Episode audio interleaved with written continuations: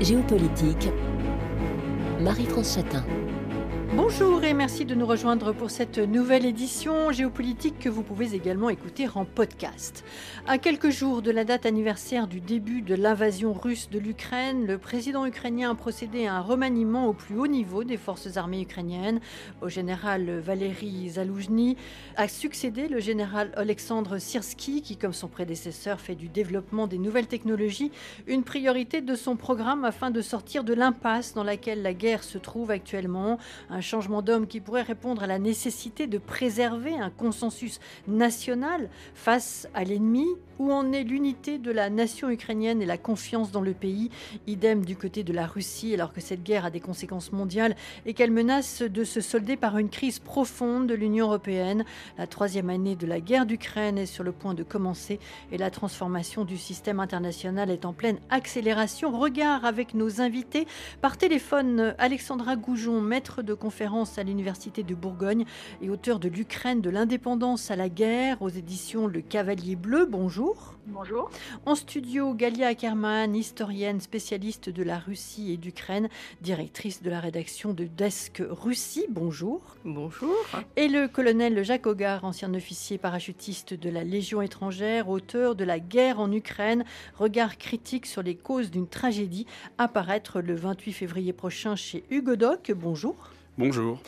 Bientôt le début de la troisième année de la guerre d'Ukraine, il est intéressant de revenir sur euh, le grand nombre de révélations qui l'ont accompagné, contraignant bien des observateurs à remettre en question une partie importante de leur vision de la Russie, de l'Ukraine et du combat moderne de haute intensité. Commençons par le changement de général à la tête des forces ukrainiennes. Euh, la situation est complexe pour l'Ukraine. L'armée euh, est éreintée par une contre-offensive ratée et se trouve arc-boutée en défense, confrontée à un front euh, figés et, des Russes plus nombreux et, mieux armés. Alexandra Goujon, est-ce qu'on est à un moment critique pour l'Ukraine dans la guerre euh, qui sévit depuis deux ans? Je ne sais pas si, si on peut parler de moment critique. Euh, vous avez parlé d'échec de la contre-offensive et les Ukrainiens n'ont pas tout à fait le même regard en fait sur, sur ce front qui stagne certes, il n'y a pas de doute, les soldats sont fatigués, des familles de soldats protestent pour qu'il y ait une relève sur le front. Ça, c'est une certitude et on a une loi actuellement euh, sur la mobilisation qui est en discussion euh, au Parlement ukrainien et qui fait débat dans toute la société. Hmm. On pourra y revenir. Hmm. Donc ça, c'est une, une certitude. Par contre, les Ukrainiens sont conscients depuis le départ et encore aujourd'hui du déséquilibre des forces. Ils ont en face une puissance nucléaire, ils ont en face un pays à la fois plus nombreux en hommes et mieux équipé militairement. Donc, si vous voulez, la stagnation du front, certes, euh, c'est une déception, hein, mais ce n'est pas une catastrophe. Ils ont réussi pour l'instant à contenir. Par contre, le bombardement, les bombardements ou la pluie de bombardements du 29 décembre sur l'ensemble du pays, qui permet de rappeler que la Russie est toujours déterminée, ça, ça les inquiète vraiment. Et là où on peut parler de, j'allais dire, de, nouveaux moments dans la guerre, c'est qu'effectivement, et Zelensky l'a dit lui-même, on est à deux ans de la grande invasion, dix ans de guerre et cinq ans du mandat de Zelensky. Là, Zelensky, avec ce changement de général, en fait, essaye d'impulser un nouveau souffle. Il sait aussi, et ça c'est partagé par ses compatriotes, que plus la guerre dure, et plus ça peut profiter à la Russie qui va s'adapter. Donc il y a effectivement cette nécessité euh, de se bouger, si j'allais dire, hein, de, modifier les lignes, et je crois que c'est ce qu'il euh, ce cherche à faire aujourd'hui. Par contre, on ne sait pas exactement quelle va être la, stratégie de guerre et ce qu'on va en savoir, quelle transparence on va avoir sur euh, la, nouvelle stratégie de guerre. On a mmh. quelques éléments, mais, mais, mais pas plus pour le moment. Galia Carman, votre commentaire à vous? Vous savez, euh, le général Sirski n'est pas venu de, nulle part. Il était quand même le commandant en chef des forces terrestres. C'est sous son commandement en 2022 que les grandes victoires ont été obtenues, c'est-à-dire la libération de l'envahisseur euh, du nord de l'Ukraine, donc essentiellement région de Kiev, ça, c'était le plus important, mais aussi la région de Kharkiv. Ensuite, la guerre a stagné. On le sait, il y avait quand même la libération de Kherson, ou plutôt l'abandon de Kherson par les troupes russes. Et il y avait quand même aussi euh, la destruction d'une partie de la flotte euh, de la mer Noire, y compris le dernier navire, c'était pas n'importe quel navire. Donc, je pense que euh, c'est, je, crois que c'est Zalojny qui a dit, quoi qu'il arrive dans l'avenir, nous n'aurons jamais honte de ce que nous avons fait. Ça, c'est très important. Ils ont tenu ce qui tient du miracle, de l'ingéniosité, bien sûr de l'aide occidentale aussi, mais ils ont tenu David contre Goliath pendant deux ans.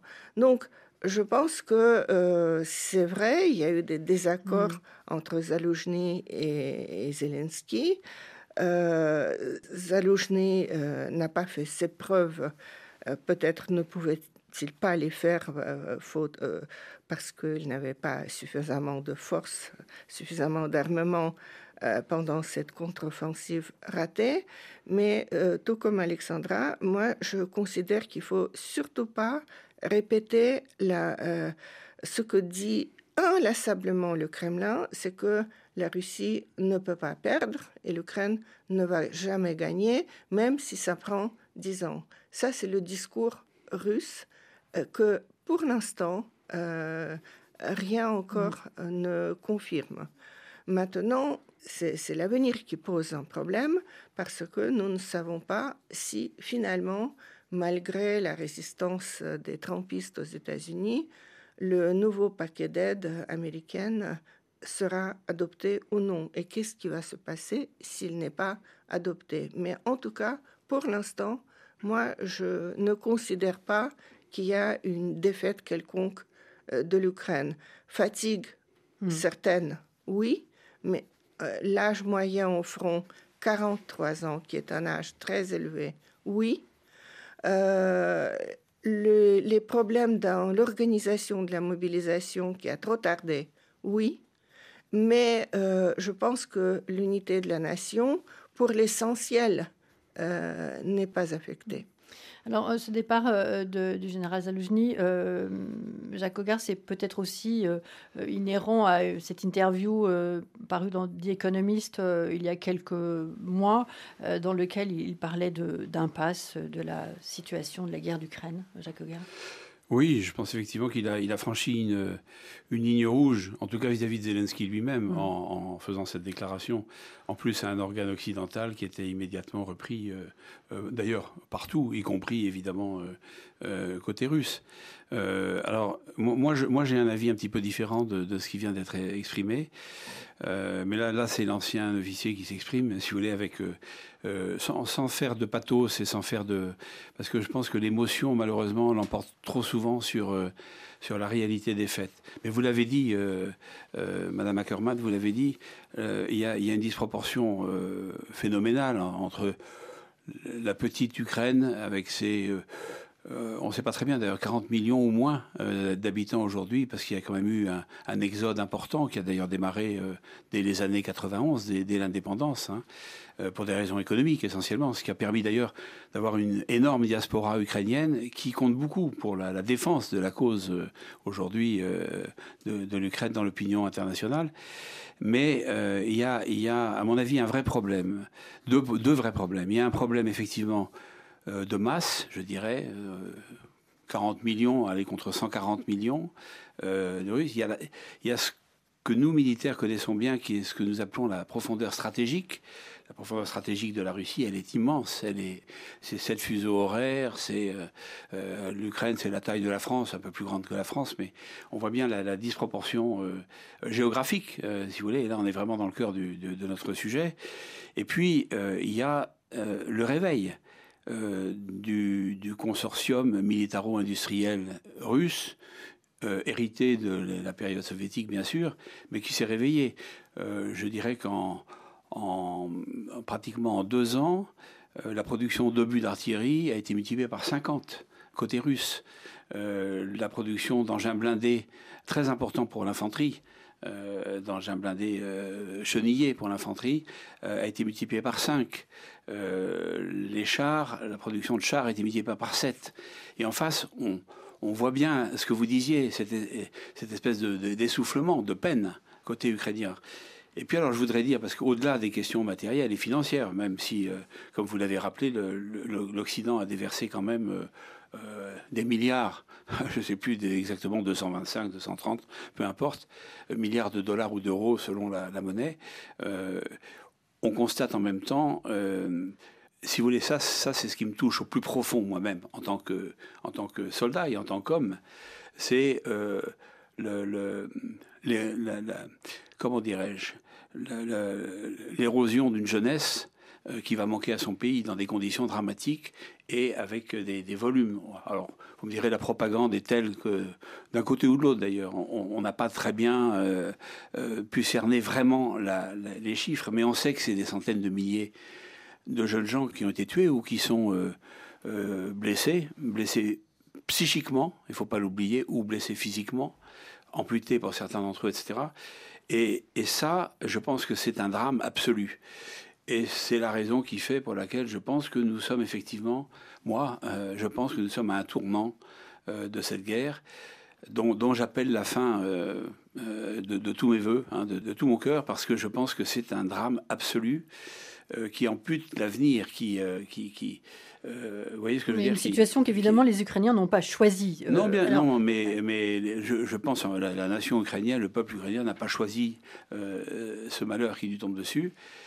Mais moi, je pense qu'il y, y, a des responsabilités derrière, voilà. Et, et ces responsabilités ne sont pas toujours mises en lumière. Vous écoutez RFI, géopolitique. Alors on y reviendra peut-être. Alexandra Goujon, euh, alors euh, avant cela, euh, le bilan humain, ce sont les Américains qui nous le donnent avec toutes les, incertitudes que cela peut comporter, bien évidemment. 70 000 morts côté ukrainien à ce jour, plus de 120 000 blessés, évidemment c'est difficile de savoir, avec un bilan côté russe qui serait plus important.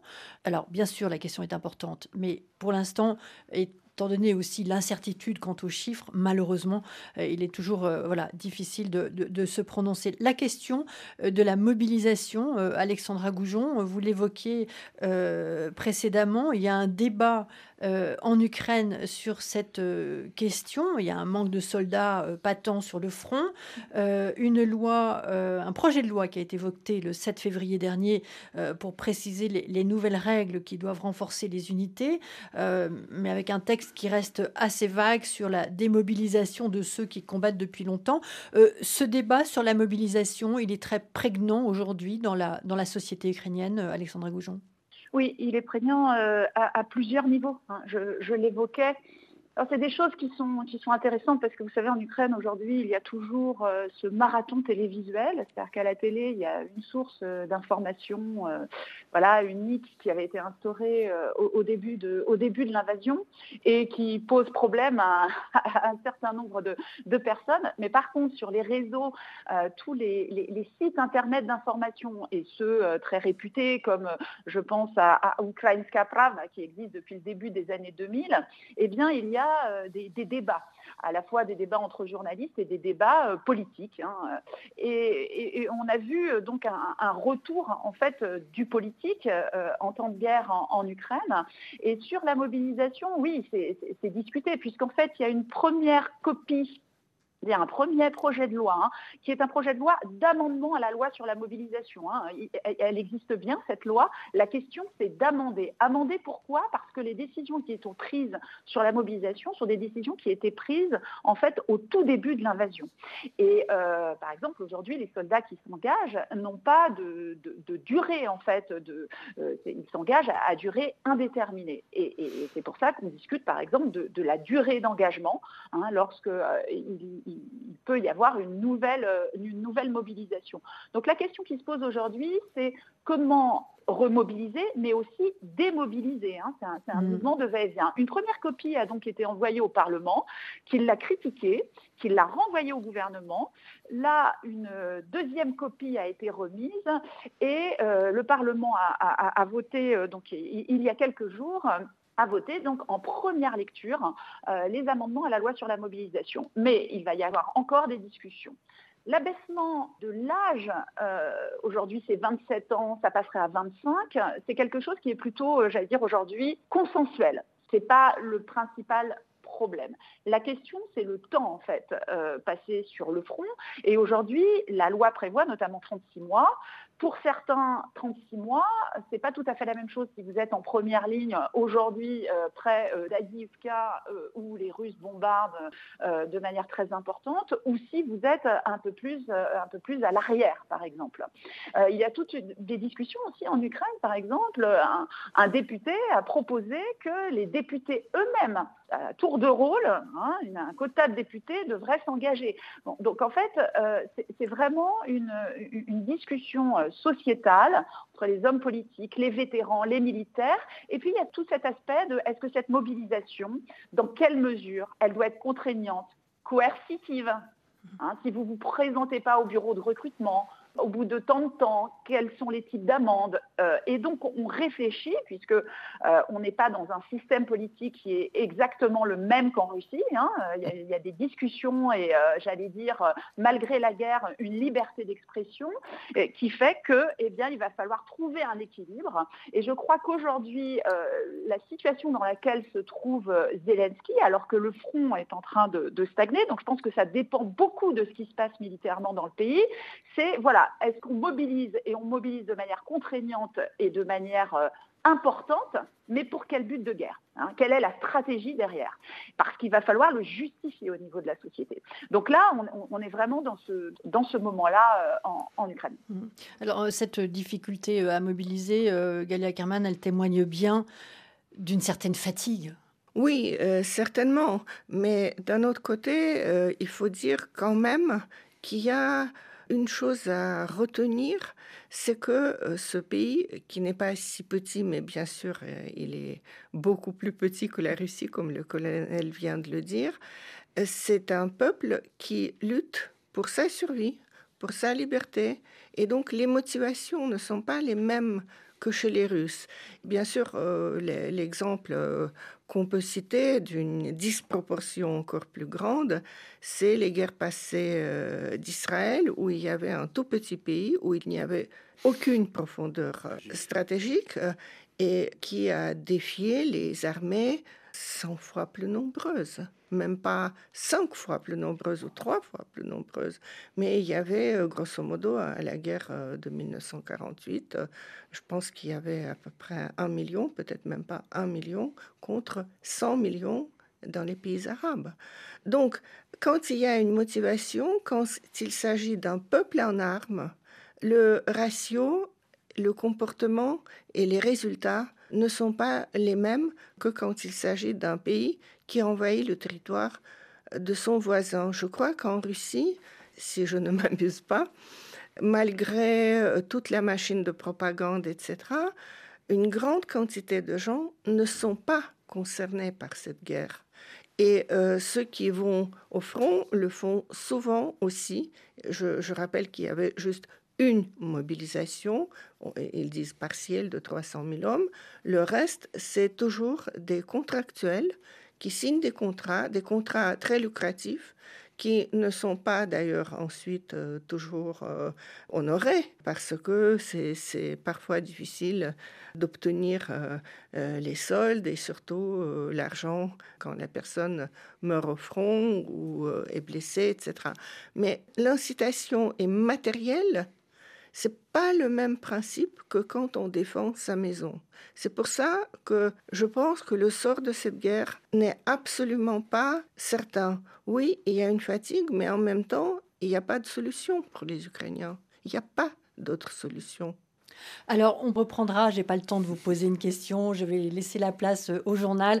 Je vous donnerai la parole en, commençant la deuxième partie de l'émission, Jacques Hogar, et on vous retrouve avec euh, Alexandra Goujon qui est avec nous par téléphone et Galia Ackerman. On se retrouve donc après le journal. À tout de suite. Géopolitique. Marie-France Chatin. Regard sur la guerre d'Ukraine à quelques jours de la date anniversaire du début euh, de l'invasion russe de l'Ukraine. Nous retrouvons nos invités par téléphone. Alexandra Goujon, maître de conférence à l'Université de Bourgogne, auteur de L'Ukraine, de l'indépendance à la guerre aux éditions Le Cavalier Bleu. En studio, Galia Kerman, historienne et spécialiste de la Russie et d'Ukraine, directrice de la rédaction de Desk Russie. Et également en studio, le colonel Jacques Hogar, ancien officier parachutiste de la Légion étrangère et auteur de La guerre en Ukraine, regard critique sur les causes d'une tragédie, à apparaître le 28 février chez Hugo Doc. Euh, Jacques Hogar, euh, j'avais dit que je vous donnais la parole, ce que je fais euh, maintenant. on a terminé la, première partie de l'émission avec les difficultés de la mobilisation qui ont cours actuellement en Ukraine. Galia Kerman qui reposait les choses en disant que l'Ukraine défendait son, son, territoire et qu'elle n'avait pas d'autre solution que de continuer de, de, résister. Vous partagez? Non, je ne partage pas, malheureusement. je suis désolé. Je pense, si vous voulez, que, euh, encore une fois, le rapport de force est euh, tellement disproportionné au moment où, comme vous l'avez dit, ou je crois Madame Goujon tout à l'heure, l'Amérique flotte, l'Amérique est le principal soutien euh, à l'Ukraine depuis maintenant deux ans, enfin même davantage, parce que je pense que l'investissement américain en, Ukraine remonte aux, années, au, minimum 2014, peut-être même avant. Avec l'invasion de la Crimée. Euh, avec l'invasion de la Crimée, même, même avant, je mm. dirais, parce qu'il y a eu, euh, je pense que la volonté d'occidentalisation, si je puis dire, de l'Ukraine par euh, les stratèges américains remonte à pratiquement à l'indépendance de l'Ukraine, hein, en se disant on va mettre un coin dans l'empire russe euh, qui va se reconstituer sur les, bribes de, l'empire soviétique. Alors vous avez raison de, de, citer et de rendre hommage au courage des soldats, parce que je pense qu'il y a des gens qui sont héroïques dans ces combats, d'ailleurs des deux côtés, parce qu'on trouve des héros et, des salauds euh, de chaque côté dans ces guerres, malheureusement. Et euh, je pense que le courage des, hommes mérite le respect. Euh, ce que je euh, remets en cause, c'est pour moi l'aveuglement des politiques. C'est-à-dire qu'à un moment donné, il faut savoir, vous voyez, le, je, regardais ce matin la, déclaration du chef du renseignement norvégien donc qui est un allié euh, objectif de l'Ukraine. Je rappelle que Jens Stoltenberg, le, secrétaire général de, l'OTAN, est, lui-même norvégien. Donc le chef du renseignement euh, militaire norvégien disait hier, je crois, que euh, la partie était perdue pour l'Ukraine. Bien sûr que tout ça porte beaucoup d'émotions dans, le fond. Je pense qu'il faut arriver à, séparer l'émotion de l'examen des faits. ce que je regrette dans ce drame ukrainien, c'est finalement le point de départ, parce que quand le président Zelensky a été élu, euh, c'était sur un programme de paix, de restauration euh, de, la concorde civile entre les Ukrainiens euh, de l'Est, et en particulier la partie russophone du Donbass, et puis le reste de l'Ukraine. Et puis finalement, sous des pressions diverses, il ne l'a pas fait. Et euh, je pense que le, drame vient euh, au départ de tout cela. Il y a une partie de la population ukrainienne qui est dressée contre l'autre. Ça s'est vu aux élections euh, moult fois. Et puis la cote elle-même du président Zelensky en 2021 était tombée très bas du fait de ses atermoiements, de ses difficultés aussi. Je, veux bien le, reconnaître. Mais je pense que les politiques ont une vraie responsabilité qui dépasse l'émotion. En 1940, le général de Gaulle a dit euh, la France n'a pas perdu la guerre. Elle a perdu une bataille, mais elle n'a pas perdu la guerre. Il est passé en Angleterre. Mais euh, je rappelle qu'il a failli suicider devant Dakar, hein, euh, devant l'échec. Donc il faut respecter, bien sûr, les vrais patriotes, où qu'ils soient. Mais je crois qu'à un moment donné, un vrai patriote ne veut pas l'extinction de sa jeunesse et des chances de son pays de redémarrer dans les années qui viennent. Je n'ai pas les mêmes chiffres que vous, j'ai des chiffres beaucoup plus importants. En termes de euh, bilan humain En termes de bilan humain. Quel chiffre vous avez, euh, Jacques Hogar 350 000 morts. Euh, et quand vous mettez le ratio, alors c'est un ratio militaire, si vous voulez, de, de 1 mort pour 3 blessés, alors évidemment, on n'arrive pas à savoir la réalité mm. euh, des pertes. C'est un problème majeur. Je pense que les Ukrainiens, mieux que personne, savent qui est tombé au front. Quand je vois ces, cimetières à perte de vue, recouverts de drapeaux ukrainiens qui flottent dans le vent, moi, ça me serre le cœur. On est en Europe, on est en, en 2024 maintenant on, a euh, ressuscité des fantômes. Pour moi, je pense qu'on est à un tournant réel, objectif de cette guerre. Euh, il faudrait en tirer toutes les conséquences. Mmh. Alors, je vais vous demander, euh, Alexandra Goujon, comment vous souhaitez euh, réagir. Alors, Jacques Auguin parlait de l'aveuglement des, politiques. Il y a eu au sein de l'armée ukrainienne des débats depuis quasiment le, début. Il y a eu des, il y a eu des démissions, le remplacement des généraux qui s'est fait, le, remaniement n'est pas le, Alors, si, peut-être le, des premiers, mais, mais il y a déjà eu des, militaires qui ont démissionné et qui s'étaient exprimés sur le fait que le, pays se, trouvait dans, la page. Je peut-être passer la parole à. Oui, mais si vous permettez, vous avez raison, je vous rends tout de suite la parole. Mais si on démet un général en chef en pleine guerre, c'est pour quand même de solides raisons. Vous voyez ce que je veux dire. Alexandra Goujon, votre commentaire Mon commentaire, euh, si je reprends un peu euh, par, point ce qui a été dit, on parle beaucoup euh, des États-Unis. J'aimerais intervenir quand même sur l'Union européenne, hmm. puisqu'il y a une aide militaire qui est certes un peu plus conséquente côté américain que côté européen. Si on prend l'argent de l'Union européenne, et l'argent de chaque État membre, mais l'aide macro-financière à l'Ukraine est extrêmement importante. Et ça, on a tendance à l'oublier. Et cette aide macro-financière, c'est ce qui permet aujourd'hui à l'État ukrainien de continuer à vivre, j'allais dire, plus ou moins normalement. Il faut savoir qu'en Ukraine, il y a des débats hein, sur euh, si on n'a pas l'aide occidentale, mmh. comment on fait C'est-à-dire que là, je rejoindrai Galia Ackerman et je pense que nous sommes très mal placés pour nous mettre à la place des Ukrainiens. Nous ne sommes pas dans une guerre existentielle et j'aimerais de temps en temps qu'on se souvienne, prédécesseur au micro a parlé de 1940 et de Gaulle, je leur remercie, puisque euh, les Ukrainiens, eux, pour la guerre qu'ils sont en train de vivre, ils parlent de grande guerre. Ils ont bien compris que là, c'était un point culminant de la guerre d'indépendance. Pour eux, ils ont commencé une centaine d'années auparavant. Et donc aujourd'hui, effectivement, je suis d'accord avec Ali Ackerman, c'est ce qui se joue. Quand vous discutez avec eux, ils disent fatigue, oui, mais nous n'avons pas le mmh. choix. Et c'est pour ça qu'ils sont déterminés, c'est pour ça que les levées de fonds continuent, et c'est pour ça que les drones continuent d'être envoyés sur la ligne, la ligne de front. Donc moi, le drame humain, euh, je le connais, je vais en Ukraine, j'assiste à des funérailles euh, de soldats, et les Ukrainiens le vivent au premier chef. Et je ne suis pas d'accord pour dire que tout cela est une affaire d'hommes politiques, puisque en fait, Zelensky certes, joue un rôle important. Et là, je reviendrai exactement sur ce qui a été dit, c'est-à-dire que Zelensky n'a absolument pas une socialisation politique nationaliste, russophone de l'Est ukrainien, industriel, ascension sociale. Et justement, il pensait pouvoir dialoguer avec Poutine. Il s'est vite rendu compte, Zelensky, que Poutine portait atteinte à l'État ukrainien en tant que tel, à la souveraineté de l'État. C'est pour ça qu'il est devenu progressivement, j'allais dire, ce qu'il est aujourd'hui, sans parler de l'invasion à grande échelle. Et n'oublions pas que cette invasion, ça n'est pas qu'une question de territoire. Ce qui a marqué les Ukrainiens, et je pense que ça, ça les a marqués en tous les cas pour un certain temps, c'est pas simplement le 24 février 22, qui est un choc. Les Ukrainiens n'ont jamais pensé qu'il y aurait cette invasion à grande échelle.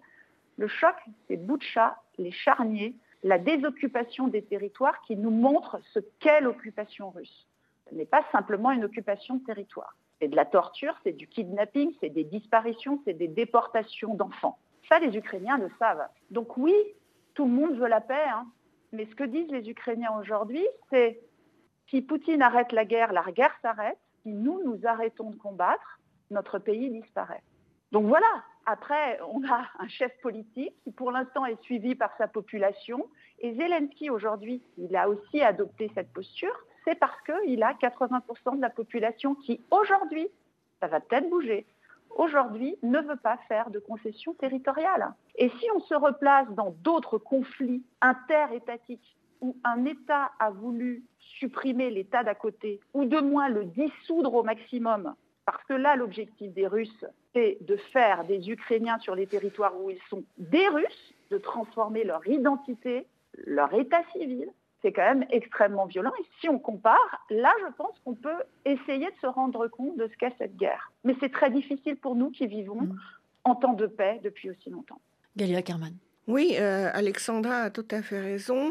Par contre, je réagirai à ce qui vient d'être dit par le colonel Hogar. Je pense qu'il ne faut pas exagérer, ça c'est vraiment le point de vue russe qu'il ne faut pas répéter parce que euh, c'est simplement pour moi pas correct, c'est que c'est grosso modo l'incitation américaine qui a fait que l'Ukraine a pris cette voie d'occidentalisation. Vous savez, on n'a pas maintenant le temps de développer, mais en fait, la matrice européenne de l'Ukraine a existé avant même euh, l'accord euh, avec les Russes qui a mis euh, une partie de l'Ukraine sous domination, une partie importante de ce qu'est mm. l'Ukraine aujourd'hui sous domination russe. Je vous rappelle qu'au XVIIe siècle, à Kiev, c'était l'Académie Moïla où on enseignait en latin tous les combats de libération nationale sont très anciens. Shevchenko, c'est 19e siècle. La proclamation de la première république ukrainienne, c'est sur les décombres de l'Empire tsariste. C'est un pays euh, qui n'avait pas de territoire strictement défini, qui n'existait pas en tant que pays indépendant, il est vrai, sauf euh, le bref intermède. Euh, donc euh, après la chute de, l'Empire tsariste, mais le peuple existait. Il y a beaucoup de peuples, pas beaucoup, mais quelques-uns en tout cas, comme les Kurdes, qui n'ont pas un État, mais on ne dit pas qu'il n'y a pas d'identité kurde. Donc, vous savez, quand il y a eu un Maïdan en 2004 à cause des élections frauduleuses, quand il y a eu un Maïdan en 2013-2014 à cause du refus de Yanukovych de signer l'accord d'association avec l'Europe, les Américains ne peuvent pas mobiliser mm. des millions de personnes. C'est tout simplement pas possible. Les Russes le disent tout le temps, oui, oui, oui, c'est les Américains qui sont derrière. Ils ont peut-être soutenu l'élan démocratique, tout comme les Européens l'ont soutenu, mais on ne peut pas imposer un élan. Et donc, euh, moi, je, pense qu'il faut prendre très au sérieux le désir d'Europe qui est au cœur du peuple ukrainien y compris la partie russophone de ce peuple. Vous savez, euh, c'est pas la langue qui définit la conscience nationale et l'appartenance à la nation politique. Alors précisément, Jacob Oggar, est-ce que vous pouvez entendre que euh, c'est finalement assez humiliant pour les, pour les Ukrainiens que d'affirmer que les Américains sont derrière euh, tout ce qui se passe? Oui, mais ça, c'est bien sûr. En tout cas, quand je, si j'essaye de me mettre dans la peau du, président Zelensky et, de son gouvernement, ce que je voudrais dire quand même, c'est que ces deux pays, ces deux nations, sont la Russie et l'Ukraine, sont des nations sœurs. C'est un conflit fratricide au départ. Ce que je voudrais dire, moi, je connais euh, des, Russes qui ont euh, une parenté ukrainienne très proche et, inversement. Donc, euh, si vous voulez, il faut relire Le Grand Échiquier de Zbigniew Brzezinski. L'objectif, c'était de faire tomber l'Union soviétique elle est tombée. Et euh, là, je pense que l'Occident a péché en ne comprenant pas qu'il y avait une opportunité d'établir une autre relation avec l'espace est européen, euh, Russie, Ukraine compris d'ailleurs à l'époque. Hein. Et chaque fois euh, que la partie russe, que ça a commencé avec Gorbatchev, hein, qui, qui, a reçu des promesses de, du secrétaire d'État James mmh. Baker, ou, etc., chaque fois, euh, la, main tendue des Russes vers l'Occident, vers l'Europe, à laquelle ils souhaitaient euh, s'incorporer, le Conseil de l'Europe, mm. etc. Chaque fois, ça a, été, mm. ça a été bloqué, fermé, si vous voulez. Ça, on le dit depuis le début euh, de, ce conflit, et je pense que là, aujourd'hui... Ben, on le dit, pas, pas, grand monde le dit. Là. Ah, on l'a beaucoup dit sur, sur l'antenne de Radio France Internationale, dans, dans l'émission géopolitique, à plusieurs reprises, et, et des souvenirs très, très précis de tout cela. On l'a bien compris, ça a été évoqué le rapport de force aujourd'hui, cette guerre euh, d'attrition. Euh, je ne sais pas si c'est un terme qui convient vraiment bien, mais en tout cas, voilà, c'est ce qui semble euh, se, présenter aujourd'hui. C'est un, terme dur. Qu'est-ce que ça veut dire finalement très rapidement là une guerre d'attrition C'est-à-dire qu'on on amenuise au fur, au fur et à mesure du temps. Le temps joue pour soi et on amenuise le potentiel de l'adversaire. Mm. Voilà. Alors, euh, Humain et, matériel mm. et, financier. Et, cette guerre d'attrition, euh, Alexandra Goujon l'a dit, euh, elle fait le jeu et elle profite précisément peut-être davantage à Moscou qu'à Kiev. en guise de conclusion pour, cette, pour cette émission, Alexandra, Alexandra Goujon, comment voyez-vous les choses se présenter dans les semaines qui viennent? J'attends de voir euh, comment, comment va s'articuler, si je puis dire, la relation en Ukraine entre euh, ces amendements donc à la loi sur la mobilisation. Mmh. Comment on va mobiliser, donc démobiliser puis remobiliser, hein, j'expliquais ce, lien, en fonction de la conduite de guerre qui va être menée et comment cela va être aussi euh, justifié euh, auprès de, la population euh, ukrainienne. sur cet élément, je, rajouterai un, tout petit point, c'est-à-dire que aujourd'hui, par exemple, si vous voyez qu'il y a des stratégies d'évitement à la mobilisation, mais vous avez aussi des jeunes hommes qui, en quelque sorte, si je puis dire, attendent qu'on leur force la main, attendent qu'on leur dise il faut y aller, parce que nous sommes en danger. Hein. Parce que, en fait, pour un, homme aujourd'hui, euh, euh, j'allais dire de, 25 ans, euh, s'il a une famille, c'est très très difficile de prendre la responsabilité par lui-même que d'aller au front. Donc ça, ce sont des questions, j'allais dire, ce n'est pas que du débat, c'est du débat politique, c'est du débat sociétal, c'est du débat dans les familles, entre amis, Hein. Et, bien évidemment qu'aujourd'hui, euh, les, hommes ukrainiens sont, face, euh, il y a des femmes aussi dans l'armée, face, à un, dilemme. Et, donc effectivement, on est dans ce, point, euh, je dirais pas forcément ce, point critique, mais un, point de bascule, un, nouveau souffle qu'essaye de d'insuffler quelque part Volodymyr Zelensky et de voir comment ça va être légitimé, justifié en interne. Et d'une certaine manière, il y a urgence. Galia Ackerman. Oui, euh, Alexandra a raison. C'est un moment important. En même temps, encore une fois, il y a une fatigue, mais c'est une euh, fatigue euh, qui va être surmontée parce que c'est un peuple en armes. Et encore une fois, il ne faut pas je, pense que c'est tout simplement pas vrai de, dire comme si le peuple ukrainien n'était pas un sujet, n'était pas le maître de sa propre histoire.